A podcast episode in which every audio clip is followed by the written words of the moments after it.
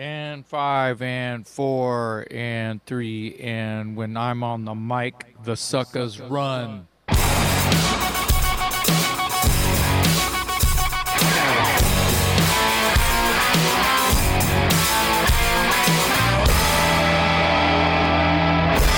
What's up, rockers? Welcome to another episode of the Talk Louder podcast, where we geek out on all things rock and roll. Hit that subscribe button on our YouTube channel. Leave us your likes and comments. You can also leave likes and comments on our Facebook page. Follow us on iTunes and Spotify, and check out our website at talklouderpodcast.com. I'm Metal Dave Glessner, along with my co-host Jason McMaster, and I I can't believe I'm about to say this, but our guest today. Our guest today uh, is a former member of ACDC. You you seem to be glowing a little bit, Dave. I'm pretty excited. I mean, uh, we've got Simon Wright on the show today. Simon, of course, spent uh, a number of years with ACDC playing drums. He did three albums with ACDC. And uh, that's just one aspect of his career. He's done a lot of other great work with a lot of other big names, and we'll talk about that. But uh, I'm just thrilled that we've got a guy on the show who was in ACDC. That's pretty amazing.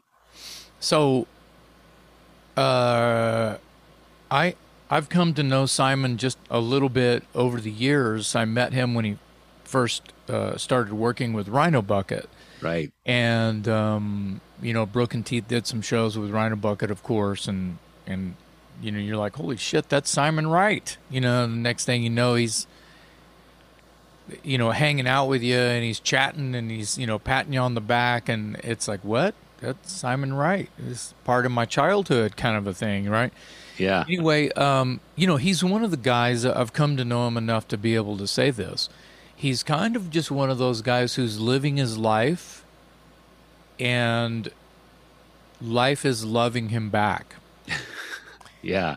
because he joined acdc at 19 or 20 years old Crazy. let that soak in for a second Yeah. Um, he's an Englishman, and he's a gentleman, and uh, you're going to soon find out that you have records that he plays drums on that you didn't know that he's the drummer on.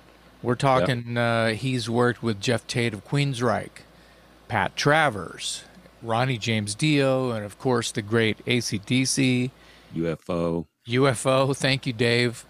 And um, Rhino Bucket. Rhino Bucket. And there's probably more that he's just keeping in his pocket because he's just that kind of a humble guy. And without further ado, I just want to welcome Mr. Simon Wright to the Talk Louder podcast. Simon, how are you? Thanks for being with us. Hi, Dave. Hi, Jason. Nice to be here. Our pleasure. Yeah, Uh, it's, we- an, it's an honor, big honor. yeah. Cheers.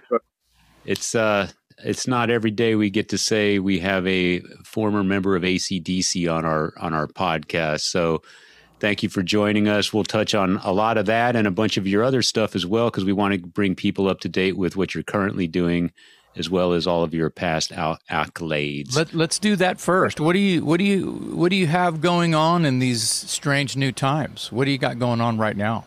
Current. Oh, it's um.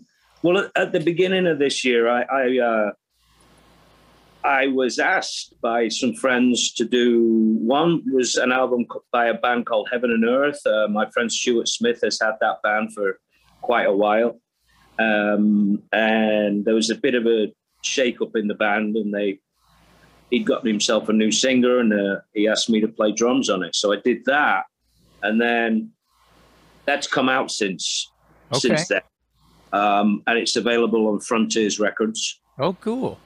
So yeah, and then What style? What style is that? it's probably safe to say it's like classic rock in the Oh, kind cool. of a bluesy rainbow kind of way. Oh, yeah. Yeah, but it's it's pretty good. It turned out good. And then about three weeks after that, my friend uh, Kevin Goocher, he has a band called Of Gods and Monsters, and he asked me to do that album as well. So um, we're He's- still mixing. He's, he's a he's a Texan, isn't he? yes, sir. Yes, Kevin From Yeah, he fronted Omen for a second. That's right. Yeah, Yeah. Kevin, Kevin's a good good guy, man. Good people, good guy. Yes. Absolutely. So we're still mixing that one, and hopefully it'll be out. Um, you know, before the end of the year. yeah. So we'll see. Excellent. And and so that's called uh, Gods and Monsters. Of Gods and Monsters, yeah. And the yeah. and the other project is called Heaven and Earth. Yes, and the album is called Five. It's like a V. Cool. Yeah. Roman numeral. Wow. So uh, that's uh, you you're fairly busy. Actually. Yeah. Yeah. That was a, a little bit of a busy period, uh, you know, af- after a whole desert of nothing. But uh, Well, yeah, I'm not going to club, right? yeah. but uh, yeah, um, it's it, you know, there's talk of some shows with those two bands, but um, my main uh, uh, uh, um, thing is Dio Returns, Mhm. um, which which is being organised for next year. So, you know, and that is either going to be with the hologram or or, or without. I'm not 100 percent sure at the moment, but it's Mhm. it's still going to be us celebrating Ronnie's um, Ronnie's music and his legacy and Yes, what we've been doing for quite some time now. So I'm looking forward Yeah. to that. Yeah. Fantastic. I wanna I wanna just go not not that it has to have be any timeline here because we're just having a, a conversation over coffee, if you will. I I uh, I want you to to run through uh, the records that you recorded with with Ronnie, if you don't mind. What which records are you on the Dio stuff? Yeah, sure. I mean, the first one was um, after I left ACDC. The first album I did with him was called "Lock Up the Wolves." Oh yeah. Uh, okay. Yeah, that was back in the '90s. That's when I started with him and stuff. Okay. Um, the second one, uh, then I he went back to Black Sabbath, so there was a a, a period in there where I, where he was doing other stuff, and then I rejoined in '98. We did the album. Um, oh my god, uh, uh, no, it was in 2000. Magica. So it's Oh, Lock Up yeah. the Wolves, Magica, um, Killing the Dragon, Master of the Moon. Oh, And in between all that were, were two live uh, DVDs and CDs. One was done in New York City and one was done in, in London, um, which turned out pretty good. So, yeah, all in all, I was there about probably 14 years or something Yeah. in and out stuff. So, it was a Um, great time. How uh how did the lineup change, if any, between those records? It had to probably change a little bit. Uh, oh, yeah. yes, it, it did. Yes. I mean, uh, As far as guitar players, bass players, keyboardists, right? yeah, there were three, three bass players. hmm There were three guitar players oh, that all changed. Um, the keyboard player was Scott Warren the whole time. Okay. Um, yeah, I mean, I, I was lucky enough to play with uh, uh, with Jimmy Bain. We did Mhm. the Magica album with Jimmy and stuff. Great bass player. Um, And before that, there was a guy called. When I first joined, there was a bass player called Teddy Cook from from Long Island. He was a cool guy. Um, after that, there was another guy called Chuck Garric, who's since Yes. been with Alice Cooper for Yes. so many years now. Yeah, Chuck is Chuck is a fantastical personality and monster Yeah. monster uh, singer player. He's a great. He's got a great stage presence too. Yeah. He's really cool. He's ominous. Yeah. Yeah. Yes, and, and then for a little while after that, uh, we we had. Uh, it was close to the end before Ronnie passed away. We had Rudy Sarzo on bass, which was Mm. fantastic. Sure. Yeah. He's my brother, so it's that was an amazing time. And then guitar players, it was when I first joined up back. It was uh, well when I first got the gig, it was Rowan Robertson. Correct. You know, young lad who could He was play. a, he was a kid. Yeah. Yeah, yeah, He was only 17, just Yeah. turning 18. Um, and then moving on, that was when I rejoined again in 98, it was uh, Tracy G. Then after him, it was, uh, uh, I've got to get this right. It wasn't Craig. No, it was Doug Aldrich. Oh Okay. yeah. Jimmy found Doug Aldrich. We, we, oh no, we, we used, Craig was in the band, but he has some family issues or something. It's Okay. all, com- you know what bands are like. oh, oh yeah. Oh yeah. Well, especially so. when it when it's when it's a bit spotted like that, uh, as far as when you're going to make a record and work. Yeah, I mean, I can understand.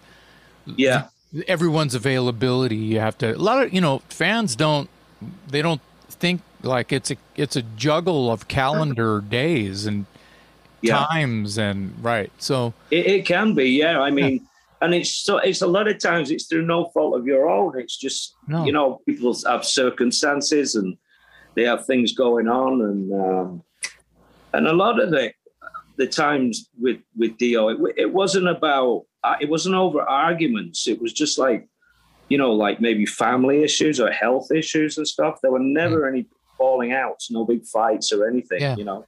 Yeah. Um, Doug moved on to playing Whitesnake. Yes you know, that was a while ago back.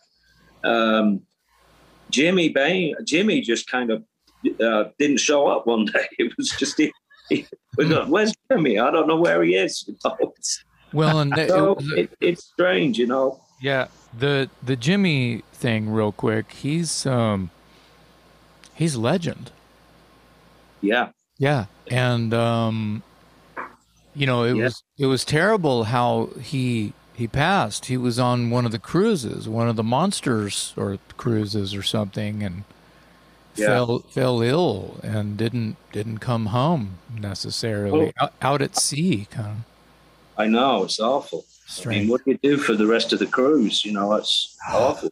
I saw. I actually ran into him. Uh, or we were at an event probably a couple of weeks before that, and um, he didn't look very. He didn't look very well. Um, mm you know, Jimmy liked to hit things pretty hard, as as as as we all know, I think, but hmm. he didn't look that good, and uh, yeah, it's just a, it's just awful.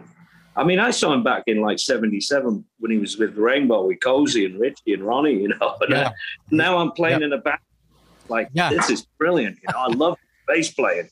Yeah. And now I'm playing a band with him. You know. Uh, and uh, he, well, he came he came back into Dio and he did the, he'd been doing the 12 step program and, and doing everything the right way. Yeah. Uh, came in and he was great. You know, he worked a treat, playing his ass off. Yep. Uh, did fall by the wayside a little bit, but uh, I really miss him. We we had a lot in common, just be, you know him being Scottish, me being English and stuff. So yeah. it, it was a good time. Well, his uh, his tone uh, is undeniable. He I like his style. He plays with a pick. Uh, you you know it's him when you hear it. Just like a lot of uh, a lot of legendary players, you know it's them from the first note. When you yeah. think about the mix on as far back as of course Holy Diver, when you as soon as you hear that that plug and chug, you you know that's Jimmy right away. And the way those records are mixed, you know it's Jimmy too, because you can you can he can fucking hear him. Yeah. oh no, he he was one of those a very very British or Scottish bass player. You know, just meat and potatoes, adding in some really subtle, cool stuff, but keeping it solid as as yes. all hell. Yeah, yeah. Well, uh, he he, you and he, he uh, you guys worked very well together, and yeah, um, it's I think we did obvious. Yeah. Well, what was it? What was it like working with with Ronnie all those years? I mean, how how was he as a personality and as a creative uh, influence? And just tell us a little bit about what it was like to be in the same room with him and creating music, and and then you know even outside of the studio, just on a social level, what what was he like? It was it was great. I mean, he he, he was everything. You know, I mean, because you know he was such a smart guy. He, he was such a funny guy as well um, but you know, it, it, soon became apparent when I was first working with him that he didn't take any bullshit. You know, I mean, if you were in a studio with him, you know, you better if if you're going to suggest something, it better be a damn good idea. You know. well, yeah. Around with him, you know, um, which I loved. I thought that that's great. Let's get to the point here, you know, yeah. with it. Um, yeah, and I mean, it was there was some, you know, there were uh, some uh, hard times as well. You know, he had a lot of stuff going on with uh, with his the, with respect to the band and all. You know, he, it was his band. He had like, you know, 40, 50 interviews a week. I mean, it, it, there were times when he was absolutely pissed off. and you can't blame him one bit. You know, I no. mean, but uh, I loved his perfectionism, and he was a workaholic. You know, um, and he was always thinking music. He was always thinking about the set and writing the songs and changing them up. And you know, sometimes this was right before we were going to play. He'd say, "No, let's do that bit twice before we go into that." You know, and you're going, "What?" yeah, right. well, he just really kept you on your toes. What about um, like when he was when he would start to write a song? Do you you know were you involved? How how involved were you in the process? Um, whether it be uh, a lot of the time, all the time, some of the time, when he was coming up with ideas, was it were you guys working as a band? Was it Ronnie and the and the full band with you there, sort of taking notes and writing maps and things like that, or was it? Would he bring in pretty much a finished piece, or how did it? Give us a little scenario. There's, there's, there's. I wouldn't say all of it, all of the above, but and as far as being involved, I would say some of the time, you know, because I, it was mainly me and Craig um, mm-hmm. who were who were there. You know, he would be bouncing ideas off Craig, and Craig, you know, that would give him the freedom to do that because Craig would be working the Pro Tools and stuff. Although Ronnie could work the Pro Tools as well, and wow. my input would be I'd be there um, creating the drum patterns and stuff because he always felt that it was important to get the the the, the, the style of the, of the beat, you know, and obviously the tempo right for the song he was writing. He wanted to make it, you know, uh, but he could do that as well. But a lot of times he'd, he'd, want my opinion, and I'd come in and because he'd, he'd be programming the drum machine just very simply. Um, yeah. You know, he's not a drummer. You know, yeah. I mean, probably could have been, but the way that the drum machine was programmed, it was very on drummer like. It's like a guitar. Sometimes guitar players do that when yeah. they, when they're you know doing the, the drum machine. So you have to make it into something else that's I, actually I playable. Feel, I feel, yeah, of course. I feel like if you present a song idea, you know, whatever, a, a riff uh, with with a verse and and a chorus, if you will, to a drummer with you know just a just a kick snare, basic, simple, straight, no crashes or fills. Yeah. Sometimes the drummer is a bit disenchanted by what it is they're supposed to do and I almost feel like just a basic click track that's not doesn't have because you know you, I feel like the drums should be part of the riff. I feel like oh, yeah. that thing is turning and pushing and pulling on ups and down beats, the drum, you know, the guitar riff or even yeah. sometimes the vocal. The drums should follow the vocal sometimes. If there's a couple of rat a tat tat accented uh, lyric lyrical yeah. accents and sometimes the drums pushing with those accents yeah. makes makes the song it really becomes the hook of the song so yeah i just wanted to ask you that because as as we know there's not one way to do it there's not one way to write a song so no no i, I mean ronnie was always uh we were always talking drums i mean and that was the great thing i mean he was always asking me what I thought about this and let's change that little bit there, you know, and stuff. And it was great, you know, it was a great uh, relationship that that that way, you know, talking yeah. about the, the drums and that and getting them right. Yeah. How, how, did you How did you get that gig? Uh, uh obviously, you're well known at this point after your your stint with ACDC. But um, did you did you audition along with uh, hundreds of other uh, people, or how did that happen? It was just through a friend of a friend. My ex-wife, uh, she's no longer with us, but uh, she knew Wendy and stuff, and they would have a chat. And they they kind of found out that Vinny wasn't interested anymore, so um, I went down and um, we did like a, a, a rehearsal. It was just me. It, you know, there was there was no big line of drummers out the door and uh, um, and it was a little little bit of a worrying time for Ronnie because he only had a two or three weeks before he had the studio booked, and they they they couldn't cancel it. They could have cancelled it, but it wasn't available for like another six months, and they had a record to do. So, um, yeah, I you know I, I went down, we, we played, and went through some old stuff and some of the new stuff and everything, and it, it just kind of clicked. As it's a, just word of mouth, really. How how was your approach to the drums different, if at all, uh, from ACDC to Dio? Because I, I, I feel like Dio would offer you a little more freedom as far as fills and a little more complexity yeah. maybe than than than ACDC. So is that something you always had in your back pocket as a drummer just uh, all your life or is or, or did were, were there new challenges with with joining Dio?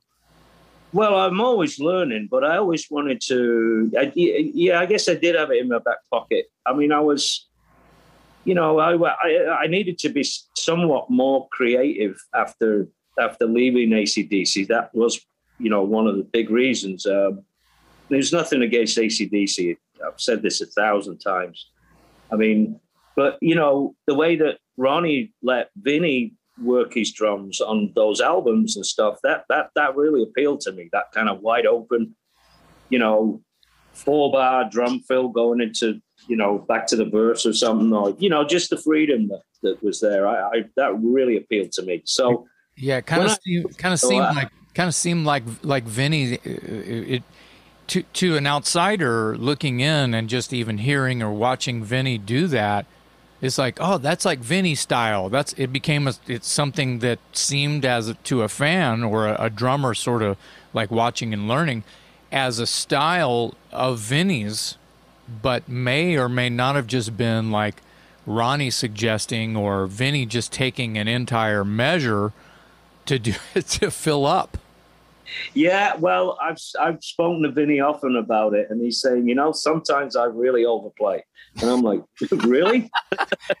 but in a good way, you know. Yeah, yeah, yeah. I I thought so. so. This led to a conversation with Ronnie about that, but that particular time, you know, when I first joined, and because I, I, I said, well, I, you know, I want to be, I want to play more, but I don't want to play, I don't want to play too much. Mm. I mean, some of the songs that I had to play that, that Vinny had uh, obviously recorded, um, I, I, I, had to capture like the essence of some of those, the, the fills he'd done, because I think they're really important to the song. You know, people are expecting to hear that. So I would do that, but I, I would kind of, when it came to our recording, I would just, I would add stuff in a little, you know, not too much. And yeah, you but what I thought was kind of like just an an, an introduction to what could be, you know, um, sort of thing. So, but it was really enjoyable just to break free a little bit, and you know. Well, I I I call that I call that paying attention. When the drummer's paying attention to what the song it needs to have, if you're playing someone else's bits and you're yeah. the new guy or whatever on certain material, yeah. You, you you said it right. You're paying attention to the things that what you, as well as just millions of fans, if you will, have memorized as part of that song. Those are those are. Yeah. Uh, it's like a time machine. Those are moments in time that you know they, from listening to the songs at home to the journey to the concert to tailgating in the parking lot, waiting for the doors to open, and then hearing that favorite song live whether yeah. it's Vinny or you, they need they need to hear that, and so I just yeah. call it paying attention. So good on you. Yeah, it, it's also I think you know I got the utmost respect for those players too. So I think it's a bit of respect as well as uh, uh, um, you know. I mean, it's I've been you, you know I've been Vinny see Bill Ward, Cozy Powell, you name it. You know, mm-hmm. yeah. you sure have. You just kept going, and who, who am I going to be next? You know, well, you're. You're Andy Simon, my man. You're you're Simon. you are Simon. So. Well, I, I think it's I think it's awesome that you uh, you moved on from ACDC to Dio, obviously another legendary uh, character in hard rock, heavy metal, and uh, as you were talking earlier, you were sort of the anchor during a, a, turbulent time when there was people coming and going, but you you were always there holding down the beat. So there must have been some chemistry between you and Ronnie that that kept you there for the length of time that you were there. Yeah, I'd like to think so. And, and I do remember one at one point there was only me and Ronnie in the band. It was just like, yeah. what, what, are we doing? you know? Well, well, is it is is it true? Is it Isn't it true that you lived in the in the guest house? Uh, at Ronnie's, Yeah. he didn't have a guest house. He had a lot of he had a lot of bedrooms up there. He had a big, Okay. big. Craig a lot as well. Okay. Uh, so so you were part of the family, like literally living at Ronnie's house. Yeah, yeah. I mean, um, we'd, we'd, be the three of us sometimes. You know, when we were like we were talking earlier about the writing, he had a studio downstairs, so we'd all meet up at Wow. some point in the day, and Yeah. it was never strict. You know. Um, Right. It sounds like heavy metal, heavy metal summer camp at Ronnie's house. heavy metal sleepover. I love it so I much. know. Uh, I went If- there and I ended up there for 13 years later. I'm like, well, oh, okay, this must be going well. I suppose. Yeah, exactly. the thing that would not leave. lot- Yeah. we did a lot of work on the house too, which Oh, was uh, totally away from the music, which Yeah. was great. I like doing the fixing walls and putting in irrigation and all sorts of stuff. Oh, so that yeah. was- Oh, Yeah. no, no wonder he kept you around. yeah, yeah. Got paid, pay, right? Oh, you play drums also? Oh, Yeah. great. Yeah, right. Funny, play drums again soon. Hey, Right. hey, hey, Wendy, he keeps pretty good time with a hammer. I wonder if he can play drums Yeah. too. Yeah. So I, I want to um, I want to go go backwards a bit from the from the Ronnie James Dio years um, and and talk about obviously ACDC. Um, when uh, the first time I ever saw ACDC was the Fly on the Wall tour, and and I think Jason and I uh, discovered one time we were comparing notes, and we both realized our first ACDC concert was the Fly on the Wall tour. So that means you were the first drummer I ever saw with ACDC. hmm And um, I always thought it was astonishing that you got that gig and you were barely 20 years old, 19, 20 years old. Is that right? Yeah, it's pretty young. They were all a lot older than me, um, but uh, you know they they kept an eye out on me and stuff. So yeah, I got a I got a lot of I got a huge break very young. Yeah, I'll say. Can you? Uh, I I mean, mean- I, know that you. I know that you've told the story a thousand times. You know, our our dear friend uh, Demetrius Bermudez said, you know, he'll tell you the story. Just ask him. Just he'll tell you the story. So, please tell us the story about kind of how that sort of like came about. Okay, this will be the thousand this the thousandth and one time. But we can thank Demi for the. um, yeah, I was. Li- I'll make it brief. I mean, I, yeah, I get asked it a lot. I mean, it was. I was living in London, and a friend of mine saw an advertisement in the cla- classified section of what they had back then were called music papers, like sounds and. And anyway, it said drummer wanted. If you don't hit hard, don't apply. So she said, she said, well, you do, don't you? And I went, oh yeah, okay. Because I was really in, I was on hiatus. You know, I'm like smoking a lot of pot, and I don't smoke pot anymore, but I used to. So I was hanging around in London, and anyway, I answered the ad, and I went down there, and it was the drum tech and a drum kit and a PA and monitors. And he asked me, he was a Welsh guy. He said, "Can you play along to these three songs?" And um, it was ZZ Top Tush, Zeppelin, Black Dog, and Shoot the Thrill, ACDC. So I played them, finished, um, and he said, "Oh, that was great. You know, we'll be in touch." And I went, uh, "Yeah, right, okay." hmm So the phone goes about three hours later, and it's him. And he said, "Can you come back tomorrow?" And I said, "You know, I've told this story a lot. No, I can't come back because I haven't got any money." He said, "Don't worry, get yourself in the taxi, and we'll take care of it." So I thought, "Oh, okay, they must be interested." Um, and it was a pretty fancy kind of rehearsal studio. It was expensive, expensive to rehearse there. So I go back the next day, and he meets me in the lobby and takes me down the corridor and there are all these flight cases with ACDC on them. And I tapped him on the shoulder. I went, You're kidding, right? And he went, No. I'm like, Oh, fuck. I had no idea who it was, you Right. know? Yeah. Um, but the door opens and it's Angus and Mal and Cliff. Um, Brian was uh, back in Florida, I later learned. hmm But, uh, you know, they were great. I mean, they were so unassuming. They were so unrock starish, you know? I mean, it was, hey, how you doing? You know, what do you know? So we ran through like Back in Black, Whole Lot Rosie, Be Rock. We finished up and uh, they said, great, you know. So they sort of moved over and sat on this couch and started talking, you know, and I, I thought I'd better follow them, you know, but I don't know. So uh, they started talking about touring and schedules and stuff. And I'm, it was weird because I'm thinking, should I leave now? It's, it, this sounds kind of private, you know? Yeah. Um, so I asked, I tapped Mal and I said, does this mean I'm in the band? And he said, yeah, it looks like it, doesn't it? I'm like, oh, that's very beautiful. Very formal. Yeah, straightforward, man. No airs and graces. I mean, and I couldn't, you know, as I said before, I couldn't wait to get out of there and start making phone calls. You know? uh, right. Yeah. Well, yeah. all of all of uh, barely twenty years old. Yeah, you're you're kind of yeah. got the energy for that. So what? Yeah. So so yeah, you're you're barely 20 years old. You get the gig. You're you're you're you go on tour with ACDC. It's nothing but arenas. What's the most difficult adjustment for you to make as you know a kid who's probably just been doing clubs and now you're you're jet setting around? What's the yeah. most difficult adjustment for you?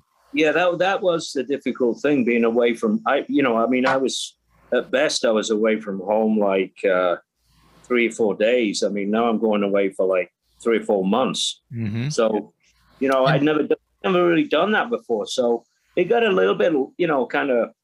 I want to say, yeah, probably lonely. You know, you're like because mm-hmm. you know you obviously you see the guys at, at the show and at the bar afterwards, you know, and stuff, and maybe at lunch or breakfast. But yeah, it was being away somewhere else all the time. It was yeah. weird to me, but I got used to it. I mean, you have to. Yeah. So, yeah. so for just just for our listeners and everyone, this is so you're you're jumping into a leg of a tour for, or was it the beginning of the actual Flick of the Switch tour and not Fly on the Wall? Is this correct? Yeah, I did that tour before Fly on the Wall, Flick of the Switch, but yeah. So Phil Rudd, Phil Rudd had recorded the album, but I jumped in and right. And we and, and we know and, and you're in the video. This, yeah, we know this when yeah. we watch the video and we're going, well, d- take no offense, but who's this guy? Yeah, it's not Phil, right? Because we know Phil played on the album, but you see the flick of the switch video, and, yeah. and Simon's in in the video. So yeah, it makes sense that you like magic. Come on. yeah, that's studio so, magic. So, so yeah. just to just to sort of summarize for our listeners, um, you you joined the band, you did the Flick of the Switch tour, and then the albums that you appeared on with ACDC are Fly on the Wall, Who Made Who, and Blow Up Your Video, right? That's right. Yeah, those okay. those.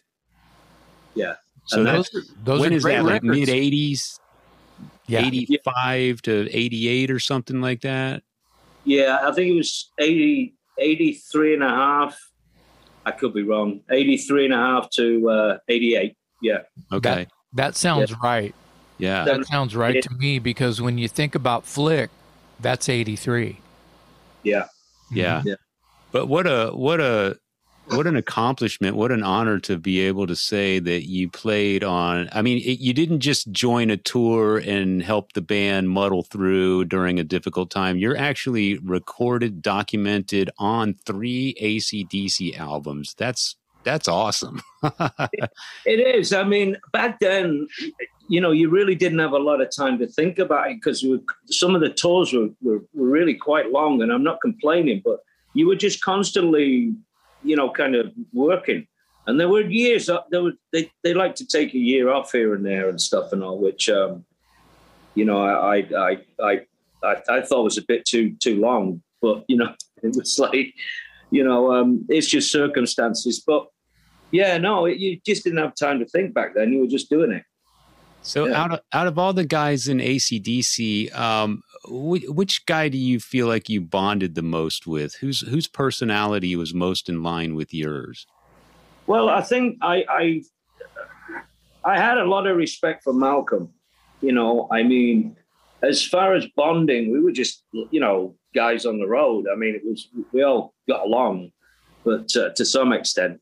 Um, but Malcolm struck me straight away as the the dude, the guy. You know, this guy is quietly, but in charge, but could smash you over the head with a hammer any minute. No, but but not with a hammer with his voice. You know what I mean? He was that that kind of guy. Yeah. He was tough, fair, but you didn't want to mess with him. You know, and uh, he had a lot going on. You know, and it's such a shame he ended up getting that horrible fucking disease. So because he was such a clever man. Yeah. You know? So Yeah, I. I I, uh, I had the privilege of interviewing Malcolm one time, and uh, and, and Oh, yeah. he told me that you know as brothers as brothers do there was you know there was times when they'd get on each other's nerves and and and bicker and fight did you were you ever witness to any of that uh any Yeah. of that stuff Yeah, oh, only I saw a couple of things between them, which are like just arguments that didn't last very long. But there was one time Malcolm was having a really hard time when we were on the road. Um, I can't remember which tour it was. I think it was, I can't remember which one. I don't want to say unless I'm right. But anyway, we were on the road and we ended up play, uh, and Malcolm had started drinking a lot, you know, um, in, in his minibar and stuff. And he was having a really hard time. Um, I think it was with his his son had a, a medical problem, and he, he there were all these dates ahead, and he couldn't get out of it, you know. And he really wanted to be at home, and so he just started drinking. And he got uh, he was really I'd never seen him drunk right on stage. But this one show, he was just absolutely shit faced. And he's like hanging off the cymbals and pulling the cymbals off, you know, the stands and stuff. And it was just fucking bizarre. I'd never seen anything like it, you know, and I felt for him, you know, because I, I, I, you know, we kind of knew what was going on with him. But he, we finished the show and there were these stairs going down. It was one of these uh, stages that they erect outdoor. And at, I was at the top of the stairs with Cliff, and that, that Malcolm and Angus were at the bottom, just in this huge ball of fists and legs and stuff, fighting the fuck out of each other. Mm. and uh, I was, we were all like, "What the? What is going on here?" You know. It's like- yeah and then uh, it all just kind of came out, you know, afterwards. Um, he came in and said, I can't do this anymore. Um, and uh, he went home and stuff, and he got well and he got better, and his son got better, thankfully. And uh, to carry on, we brought in Stevie Young, his nephew, and uh, Stevie came in and did a cracking job. Yeah.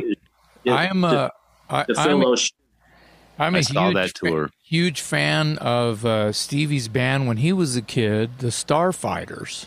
Oh yeah, yeah, Yeah, I, I have a couple of Starfighters records that I I love that kind of. Well, you know that I like that stuff. Bluesy, four on the floor, simple, and, s- you know, crazy cat yowling vocals and and and uh, what? So so to be uh, again, I'm, hate to make you like Rolodex jam your memory files here. Uh, I'll try. what what tour what tour was this that Malcolm the the first time Stevie filled in for Oh. Mal was when? blow Yes. up video Now, yeah, it was blow up your video. Okay, okay. yeah, yeah. I saw that tour and I remember I remember being as a fan I was a little disappointed that Malcolm wasn't on stage but I I also was aware of why he wasn't on stage so I Mhm. I could appreciate that he was taking care of himself and I thought it was great that they bring in a family member and and Stevie did a great job so uh, but yeah, I, I distinctly remember that because I was at that show and I knew that Malcolm wasn't on stage. But Yeah, m- Steve's. You know, it's with it's with Malcolm's blessing. The whole thing. There's no Yeah. one else. No one else. You know. yeah, yeah, And he actually played a lot like. Uh, he, he he played like a little bit like Mal. I mean, it was it was cool that way. You know, there's no messing around, just hammering it down. Mhm. Yeah. So out of the uh, out of the three albums you did with ACDC, uh, and and Who Made Who is is uh, is a greatest hits compilation of sorts. So so you're Yeah. you're really only on about three or four songs on that album. Is that correct? Yeah, they were songs that we recorded because that album was associated with that movie, Maximum Overdrive. Mhm. So we we they uh, they wrote some songs for the movie, like Who Made Who was in it, um, and then there was some other that were uh, tracks that were just kind of instrumental because they went with the movie, the background music. Right. Um, yeah, I was kind of hoping for an you know for an original album again. I, I, mean, but I really didn't have anything to do with that side of things, you know. Sure. Yeah. So it ended up being that. Yeah. So out of the out of the three albums you did with ACDC, which one are are you most proud of uh, performance wise as far as your drumming? I'd like to think maybe blow up your video. Um, it, it's really surprising when you you you know you meet people and you're at shows and they want to talk to you about your time with that band and stuff and stuff. You, you know, you get people who come up and who are just freaking out about Fly on the Wall, what I'm the, the, their favorite album, you know, or blow up your video and stuff. And because I think, you know, when a band has such a big catalog of music and all, and you've got such a big table of contents to choose from, I think people do go back because when those albums ke- came out, they'd had so much success with like Back in Black and For Those About to Rock that it, it's hard to keep that going. Oh, you know, sure. you know what I mean? It's it's not impossible. You can't have a Back in Black every single time you right release an album. Yeah. You know, I mean, so in that respect, I think um, a lot of people kind of take a look back at those albums that. Uh, like you fly on the wall and who made who and pop your video and have another look at it. You know, it's, it's good. Yeah. So, right. what's your favorite ACDC album to feature Phil as a fan? Oh, that's always been Powerage. I love that. Yes, everyone you know, says Powerage, and my we're all in agreement there. Yeah, yeah. yeah. And, Although and, me and Georg Dolivo argue a lot because he's Let There Be Rock and I'm Powerage. So okay. We, ah. Yeah. But you know, what's to argue about? They're both brilliant. Yeah, yeah that's true. Right. Let's talk true. about the and I feel like we're we, we talked about this uh, in your Dio years, but um, let's talk about writing process for um, if not all one at least one uh, writing uh, session for an ACDC record. Well, that would be Malcolm and Angus would would would come in um, and they'd have like a rough idea down. Um, I, I, do remember, and it's no disrespect to Angus, but I, I, remember Malcolm's demos, as it were, were a little bit more organized. You know, and some some of Angus's were a little bit. You kind of had to listen and figure what he was thinking because he would play drums to them as well. Well, the trouble is, he, you know, he like he used to like Keith Moon, so he'd be playing all over the thing, you know. Uh, so yeah. you were trying to hear the riff, you know?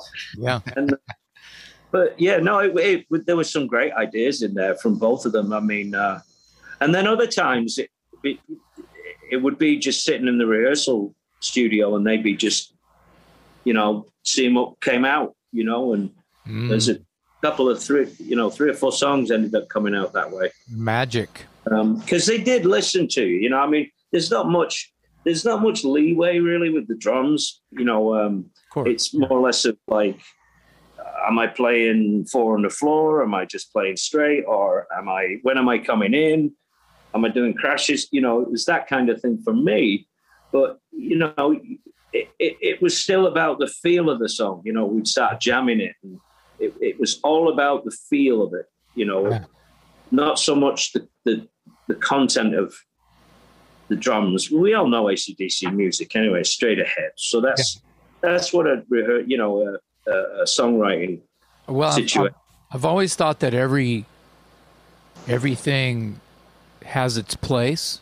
Yeah. And it's, you know, not just ACDC, but let let's talk about ACDC. It and well, you know, fuck it. You can actually say especially ACDC in this uh, situation because um, everybody thinks that it's so simple, and you know these a lot of musos think you know, they oh ACDC, yeah, uh, that's yeah. easy to play. It's three chord rock. Okay, well, why are you playing it wrong then?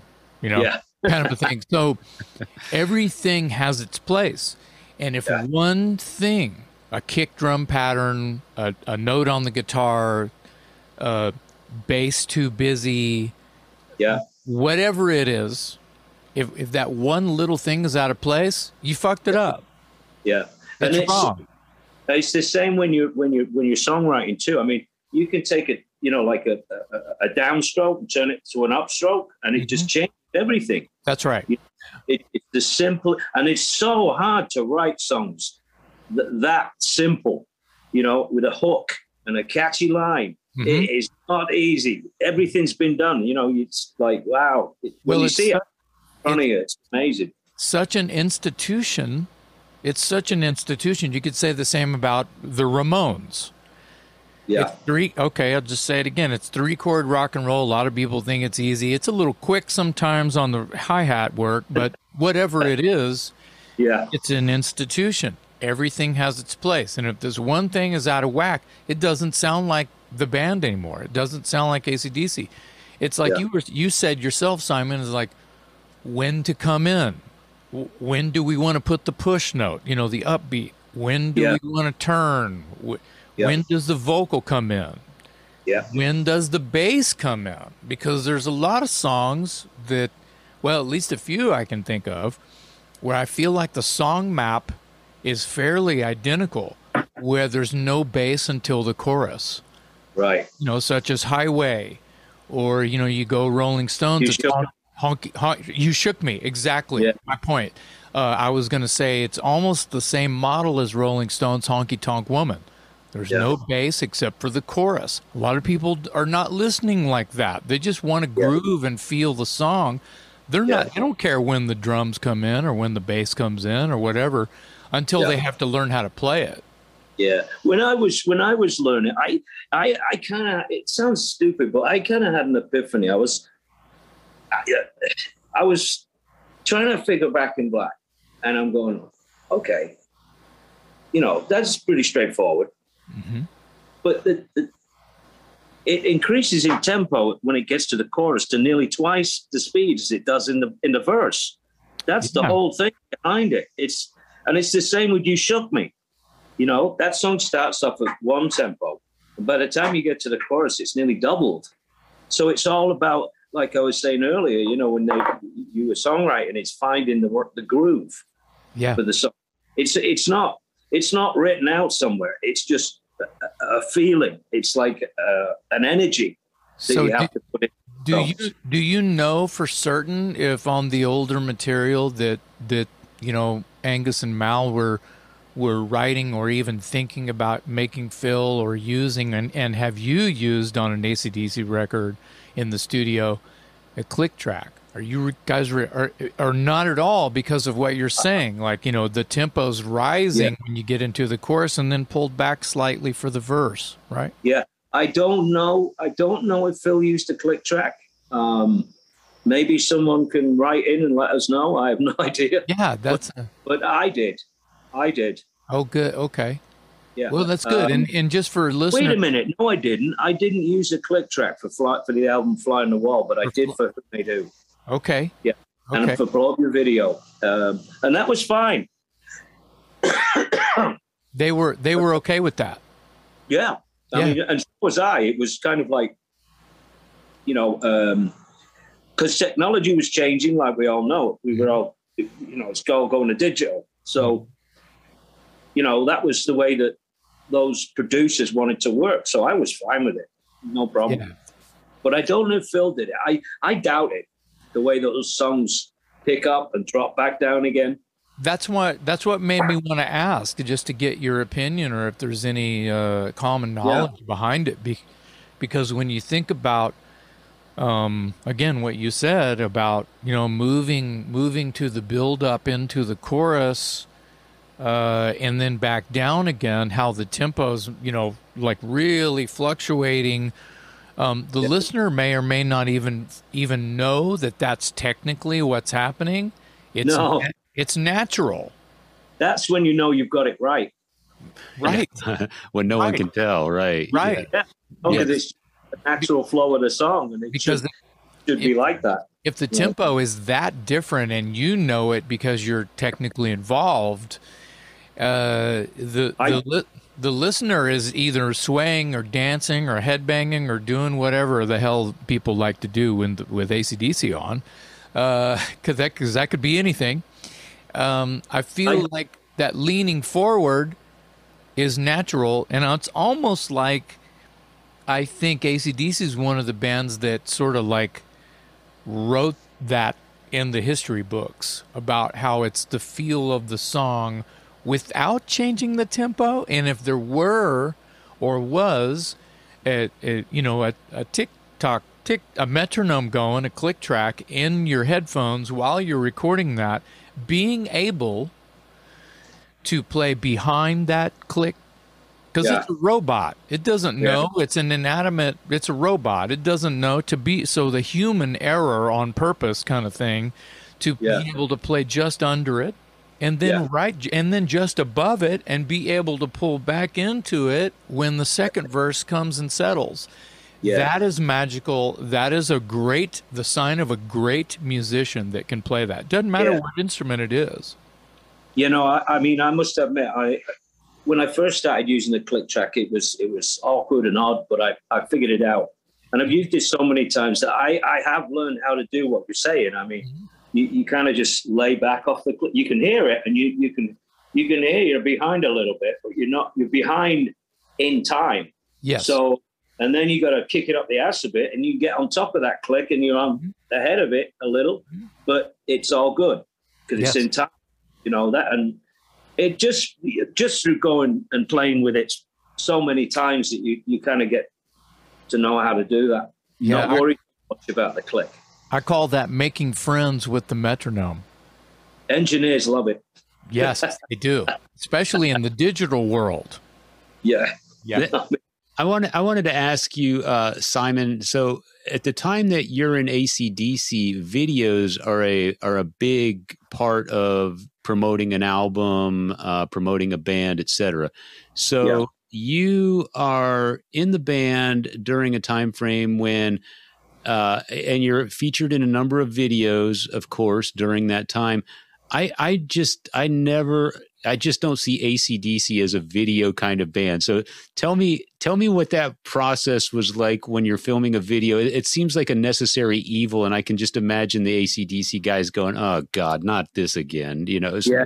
No, they were they, they were a bit like that. I mean, they were, but they they hooked up with this guy called David Mallet, and they needed the right kind of director, and he came up with some great ideas. You know, like all the Anguses um, on the video. I think it was Heat Seeker and Who Made Who yeah with all the Anguses in the background there and stuff. And uh, you know, it it was just such a such a great idea for for that band because that's the way the band were. It was all about it. You know, it, it, you you have Angus in the front there, and that and that's what the band's about. And then their album covers are just like black with ACDC written on it. It's gold. It's got a cannon on it. You know, it's simple. It's you know, Yeah. flick of the switch, he's pulling a switch. I mean, mm-hmm. and these videos, I felt really represented what the album covers were, were were were coming out were like. You know, it was just direct in your face. It's Angus and the band, and except it's a lot of Angus's. You know? Mhm. yeah And uh, I think that helped a lot because, yeah, it was kind of like, oh, not another video, you know. But it, it, they were fun to do. I mean, like I say, this director David Mallet kept things moving along great, you know. Um, and uh, it, it, it worked. Yeah. yeah I, I just wanted to ask because they acdc seems like such a blue collar working class band and the whole hollywood spot you know all that stuff just sounds like the act the absolute opposite of what they got into this for. And i can just It- imagine it's.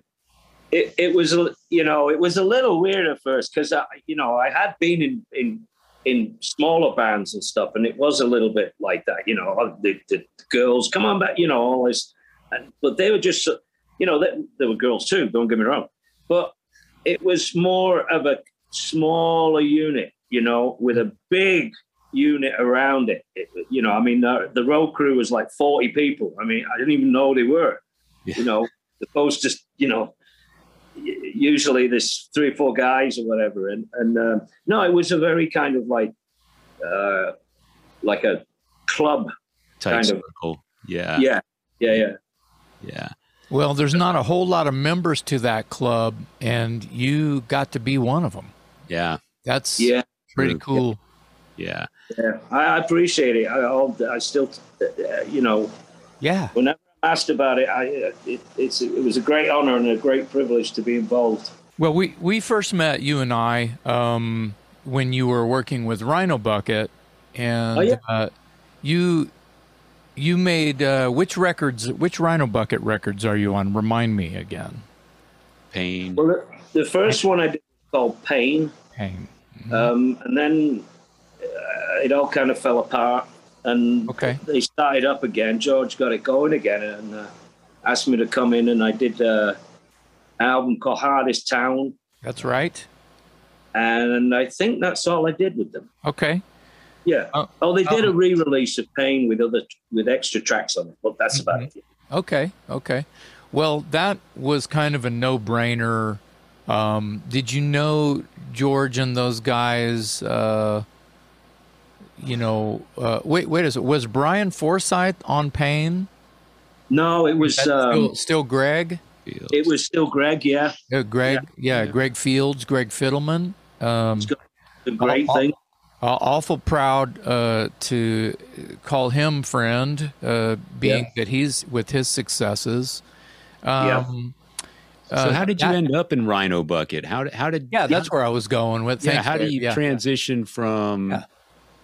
ACD? Well, I'm, I'm sorry, you went from A, you went from ACDC to Dio and then Rhino Bucket. Is that correct?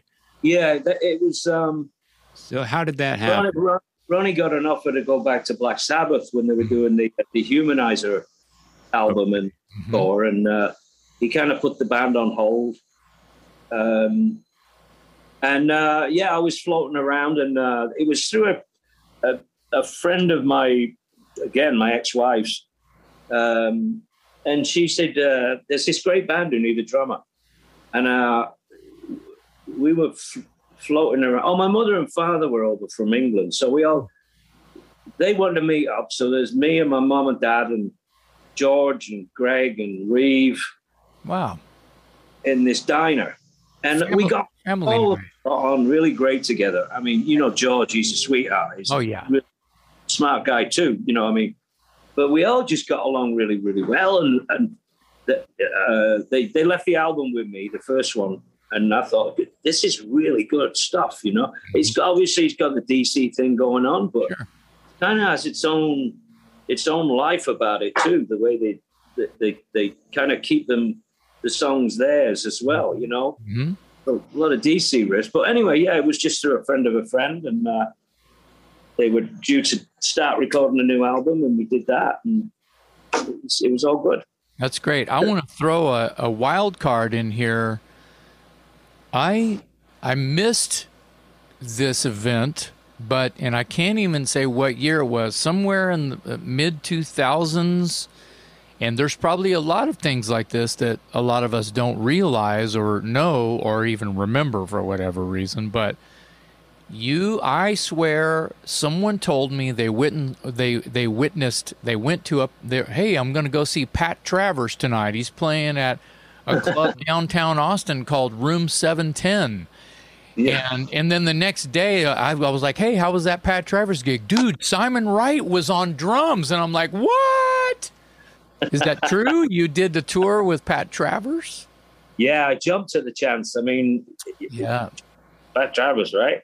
Yeah. I mean, that live album and all that. Was Oh my God, yeah. That's Oh, that's recorded in What You Know. Austin, Texas.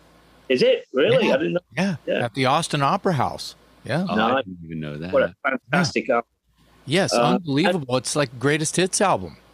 Yeah, yeah, yeah. I mean, um, I it was this guy who was in Houston, and he knew a guy who knew Pat Travers, and he'd been working with Pat before um, on some other project, and um, he put us together. I mean, it was me. It was it was an odd situation, but it really worked. It was me and Greg T. Walker from Blackfoot mm. right? So, and, and we were like, you know, it was the three of us, it like power trio.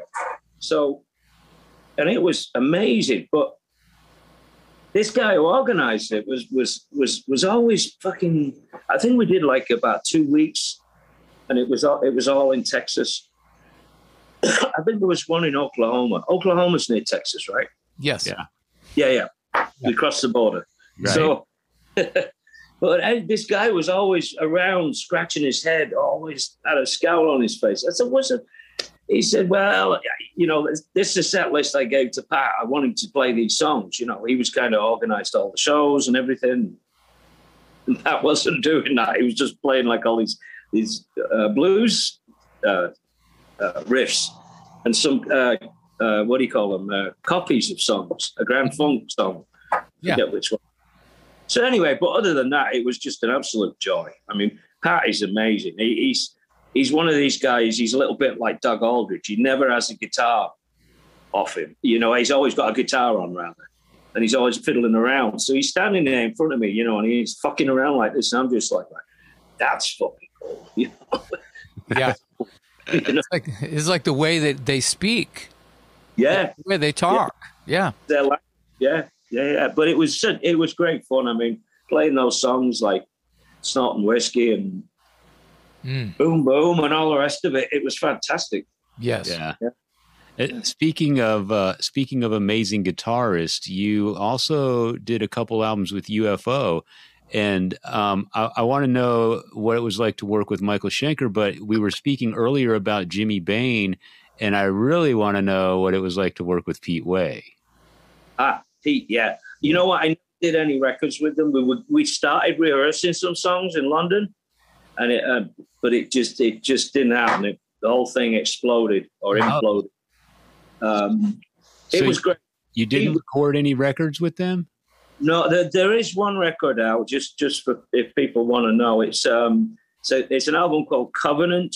Right. Uh, That's a studio album, but on the other side is a live album. okay. uh, I'm on that live album, but that unfortunately that's the only one that we I got to do with them.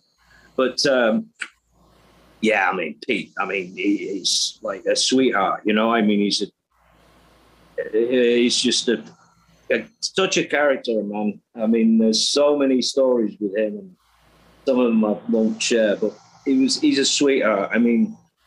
I remember one time, it's a pretty harmless story, really, but it, it kind of tells you a bit about Pete. He, he called me up. We had about three days off in London, and he called me up from his room and he goes, Hey, Si, do you want to come with me and come and meet my brother?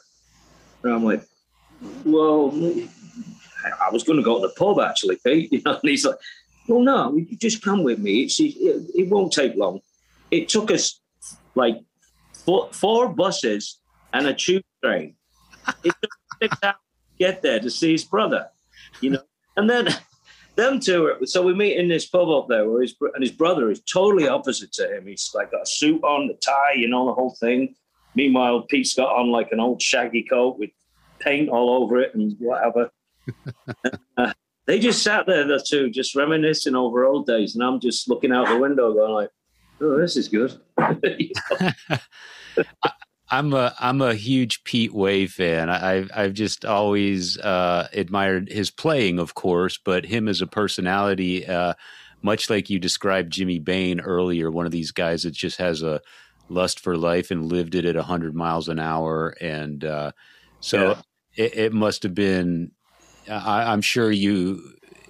It just had to be really cool to spend so much time with him in close proximity and get to know him as a person. It was. It wasn't hard either. I mean, we we it was the same with all of them. Um, you know, I got the gig. I got that. I'll tell you how I got that gig. I got it through a, another friend of a friend. But for the longest time, I was talking to Michael Schenker's uh, manager there. Her name was Bella. She's since passed away. Um, but we were back and forth, and uh, it was going to be the Michael Schenker group. So she had me learning like. Um, one night at Budokan with Cozy on it. She's like, play like play the way Cozy does. I'm like, yeah, okay, I can do that. Um, and then I didn't hear from her for the longest time. I mean, it seemed like a long time. It's about five, six weeks. And she called back and said, Well, things have changed. Now it's going to be UFO. And I went, Oh, all right. Uh, worth a wait. Yeah. So, yeah. And so, you know, we met up in in Arizona, uh, in um, Phoenix, I think it was. And there's an old place up there called Electric Ballroom. We rehearsed there for about a week. Um, and Michael came in, and it, it was always Michael. And then the band kind of thing. You know, he had his own way of doing things and being somewhere, and um, hmm. But we all got along straight away. I mean, it's we're all from England, and we all got on great. You know, I, was, I got to be good good friends with Paul Raymond. God bless him. Yes. Uh, we hung out in many a steakhouse and drank the cellar dry. but, but Phil Mogg as well. I mean, he's a total gentleman. I mean, uh, you know, the, the real gentleman kind of mm. From the old days. I mean, it was just a fantastic. We all got along so well. It was, a great time in UFO. Really, really enjoyed that.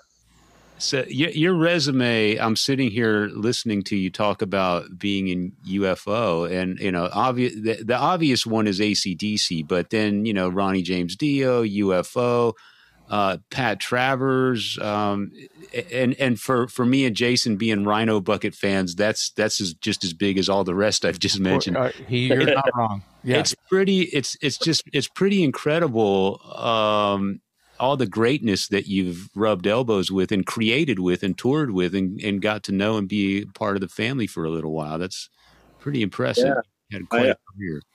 I know. It's sometimes, you know, you think of these bands and you, you never think you're actually going to be a part of it. I mean, I know when I was a kid, I had the, the jacket on with all the patches on and Rush on the back and Black Sabbath. And, you know, I was just like like we all are, like a, yeah. like fans. Oh, I mean, yeah. now in the fucking band, it's like, what the hell happened here? And you know, one thing though, I mean, you, if you do it, if you if you get it, you got to work it. I mean, it's it's not, you know, I'm not complaining. It's hard work, but uh, you know, it's it's been. Uh, I feel very grateful. You know, I yeah. and I met a lot of cool people. And yeah, you you you have a humble uh, way about you, yeah. Simon. And and and and uh, you could say, um, you, you, know, you you've lived a, a charmed, you know, but it's also uh, ethics and work and a little bit of right place at the right time, but it all turns into, um, you know, you that you don't feel deserving and you feel that's what I mean. You're it's a humble, it's a beautiful and humble thing for you because first and foremost, uh, you're a fan. Yeah, and and then and then you're a drummer, and then you, you know, and you know how to write songs, and you know how to do the work without pissing anybody off in this band that you have the ultimate respect for. Yeah, that's that's in a nutshell. Yeah, basically, uh, thanks, Jason. I mean, I, I, don't know where any other way to be. I'm like, you, you, know, you fucking respect people, you know, except that guy, you know. But you know, gotta don't take shit from anybody and get on with life. I mean, it's like yeah. it, it, it, the initial shock sometimes of like meeting the, these these all these different musicians and bands that I've been so fortunate to be involved with is it's always that initial meeting that, that is awkward, you know, because yeah. you, you were listening to him on his, you know, you had his album or you had their album, and now you're actually going to meet them. I mean, it's like it's become easier over the years. You know, I, am not I'm not done yet, but you know, it's like yeah. that's the, the, the the difficult part, and then once you've got over that, that's when the hard work starts. Yeah. Um, getting to know them and stuff, and the, the little foibles and and then actually doing the gigs. You know, that's how it it, it goes. You know? Let, let me let me ask you. Um, a, a couple years ago, uh, maybe I don't know. It, it might be three, four, maybe five years ago now. ACDC is having trouble with Phil Rudd, and he's in a bunch of legal trouble over in New Zealand, and it looks like he's going to prison and all this mess. Was there ever a time when ACDC called you and and and thought about having you come back? No, no, no. We've been a we've been a we hadn't been in any kind of involvement for for a long time. After uh, you know, I, I finished up and I went on and I did all this other stuff and everything and stuff and you know, I mean, I I went back to I was convinced to go back to see this this show on a Black Ice tour they did by uh, Cosmo Wilson, who's their uh, lighting guy. So, and it, Cosmo was Ronnie's lighting guy for a long time, and many others. He's fantastic and a lovely person. But uh, he convinced me to go back. Um, I saw the show, and then he said, "Come up back and see. Just come and say hello to them." I'm like, "It's all right. I'm good," you know. Wow. He said, "No, come, you're coming." So he dragged me back. Okay. I was chatting with Malcolm and Angus and, and all, and all of them, Cliff and Brian, and um, it was good, you know, because it, there wasn't any kind of animosity going on there. It just been a long time. Yeah. And, uh, so that was the last time I saw them, and I saw what was going on with Phil Rudd. I mean, I was amazed. I'm like, he did what? Yeah. really? wow. Some good shit he's on. The fuck. Yeah. So, you know, um, I wasn't expecting a call. I wasn't looking for, you know, waiting on a call or anything because Chris Slade was around and stuff, and he had yeah. been the drummer after me. And sure, um, I don't know. I, yeah, no, I wasn't. I was watching what was going on. Believe me, I'm in amazement. But you know, um, no, I wasn't waiting for a call. Yeah. So they knew how to get a hold of me, but they didn't call me. But that's absolutely fine. So um, just so we're clear, wh- why why did your time in ACDC end? What what was the? Well, it, it, was just. I mean, I'd been in the band about seven and a half years and all, and it was basically about the drumming. And it's nothing to knock the music or anything. I just needed to do more with my drumming, and uh, I was becoming a little bit complacent, and they, they could kind of see this too, and it it just wasn't get, ending up being fair on anybody.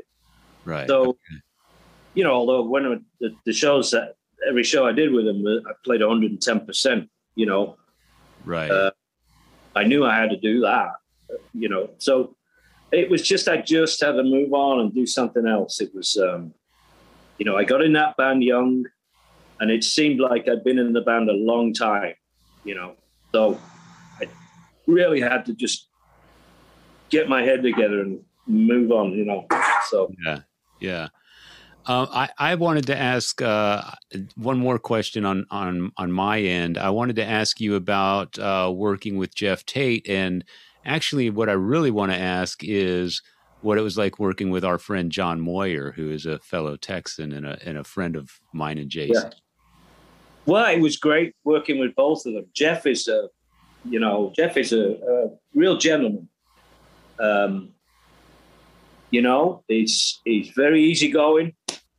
Um, when we first started up, we, we had to learn uh, the whole of Operation Mindcrime. So we're up, we're all looking at each other, going, "Well, what's that bit again?" Wait a minute, yeah. you know. Um, I mean, it's another one that you know just tap away and think you've got it. You know, tapping away fingers, and then you go and sit in the rehearsal place and try and play it it's like you know, quite a lot, of, you know, progressive stuff going on there. Yeah.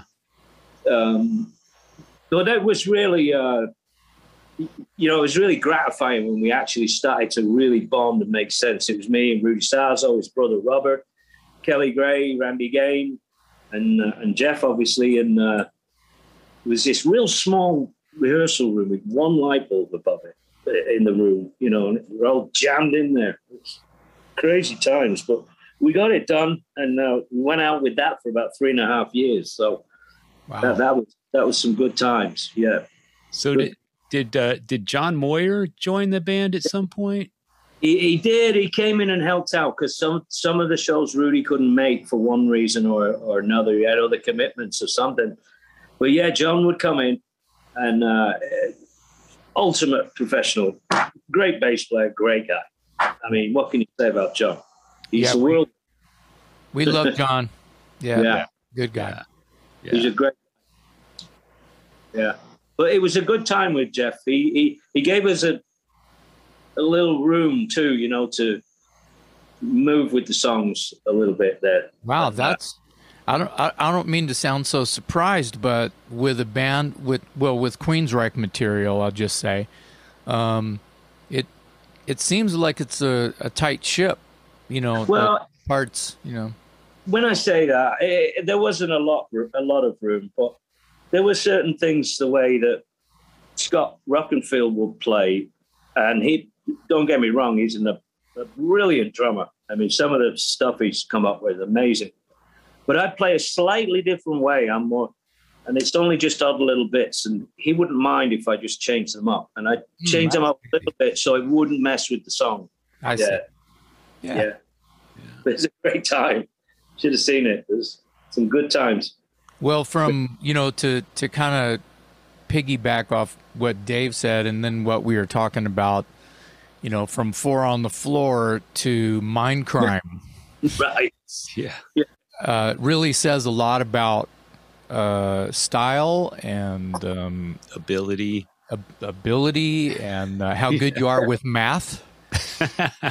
Well, I, I, I think the, the I I always felt that I had a good I had good meter. I mean, I don't I I didn't analyze the shit out of it. I just I just play, and I, it seemed like I have good meter. So it's like that. The DC stuff was kind of like the, the, the laying the foundation, and then by the time it, the whole clock goes around and you end up with mind crime, it's like, oh, okay, well, you know, hey, at least it's in time.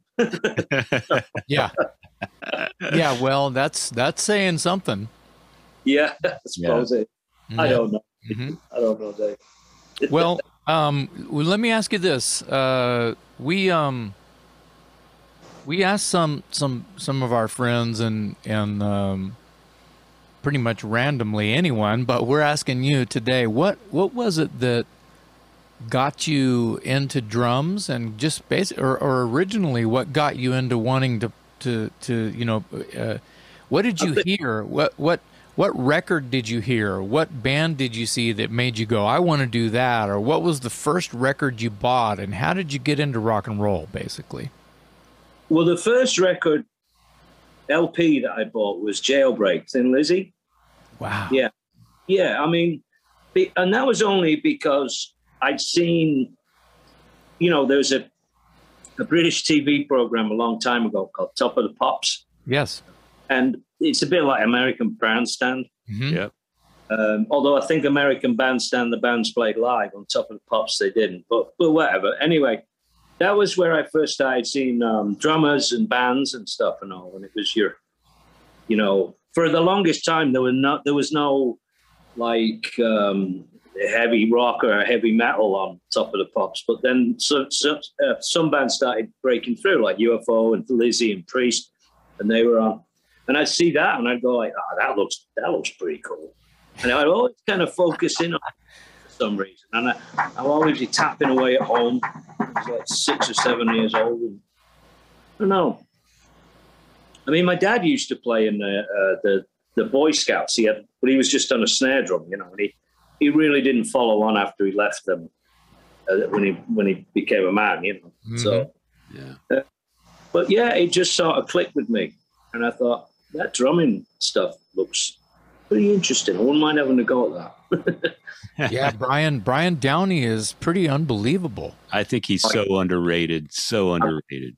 He is, man. He is, and I mean, Amazing when drum. you when you listen to the, some of those shuffles he does, they're very cool. Yeah.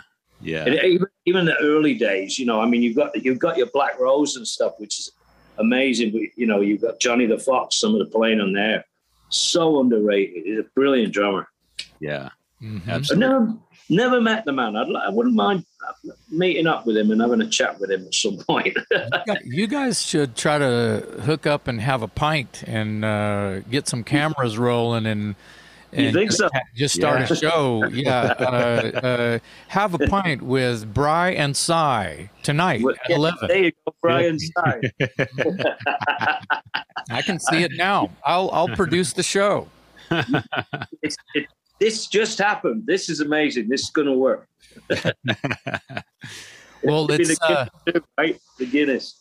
Yeah, it's um, it's been incredible talking to you today, and I just want to thank you Oh, very, very much for for being on our podcast today. Sure, man. No problem. You, you, were the first drummer I saw with ACDC, my very first ACDC concert. So this is very special for me to have you on the podcast today, and and your cool. career that we've you know been talking about for the past hour. So just incredible. So. Uh, thank you for uh, all the music. It, it, was nice spending some time with you. I feel like I got to know you a little bit, and you're you're a really cool dude. So, thank you for that. Thanks, Dave. That's yeah, cool. absolutely, absolutely. Good talking with you both. And with that, I will uh, go ahead and sign off. I'm Metal Dave Glessner, along with my co-host Jason McMaster and our very special guest, ladies and gentlemen. One more time, thank you so much, Mr. Simon Wright.